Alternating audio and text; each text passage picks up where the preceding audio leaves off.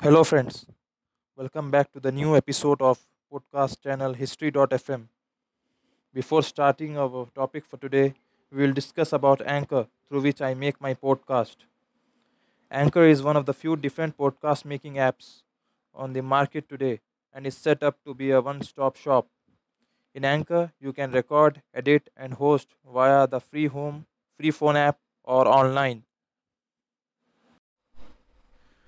The Vietnam War, also known as the Second Indochina War, ended Vietnam as the Resistance War against America, or simply the American War, was a conflict in Vietnam and Cambodia from 1st of November 1955 to the fall of Saigon on 30th April 1975.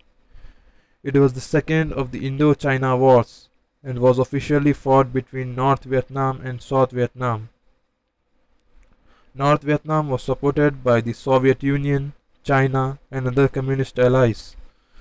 South Vietnam was supported by the United States, South Korea, the Philippines, Australia, Thailand, and other anti communist allies. The war, considered as a Cold War era proxy war by some, lasted 19 years, with the direct US involvement ending in 1973 and included the Laotian Civil War and the Cambodian Civil War, which ended with all three countries becoming communist in 1975. On 2nd of July 1976, North and South Vietnam were merged to form the Socialist Republic of Vietnam. Despite speculations that the victorious North Vietnamese would, in President Nixon's word, massacre the civilians there by millions. There is a widespread consensus that no mass executions took place. However, in the years following the war, a vast number of South Vietnamese were sent to re education camps, where many endured torture, starvation, and disease while being forced to perform hard labor. According to Amnesty International Report 1979, this figure varied considerably depending on different observers. Some estimates may include not only detainees but also people sent from the cities to the countryside. According to the National Observer, 443,000 people had to register for a period in re education camps, and while some of them were released after a few days, others stayed there for more than a decade. The cost of this delirium was typifying 360,000 people mutilated, a million widows, 5,000 prostitutes, 5,000 drugs addicts, a million tuberculosis, and more than a million soldiers in the old regime. By 1975, the North Vietnamese had lost influence over the Khmer Rouge. The relationship between Vietnam and Democratic extricated right after the end of the war.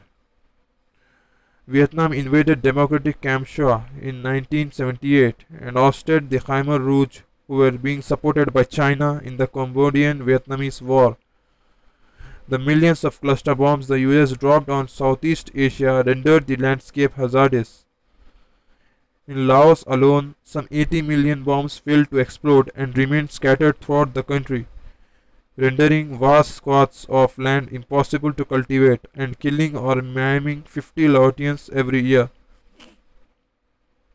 Between 1975 and 1998, an estimated 1.2 million refugees from Vietnam and Southeast Asian countries resettled in the United States, while Canada, Australia, and France resettled over 5,000 China accepted 250,000 people.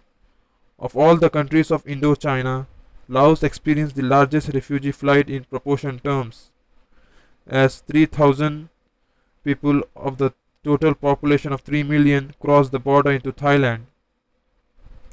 Included among their ranks were about 90% of Laos intellectuals, technicians, and officials.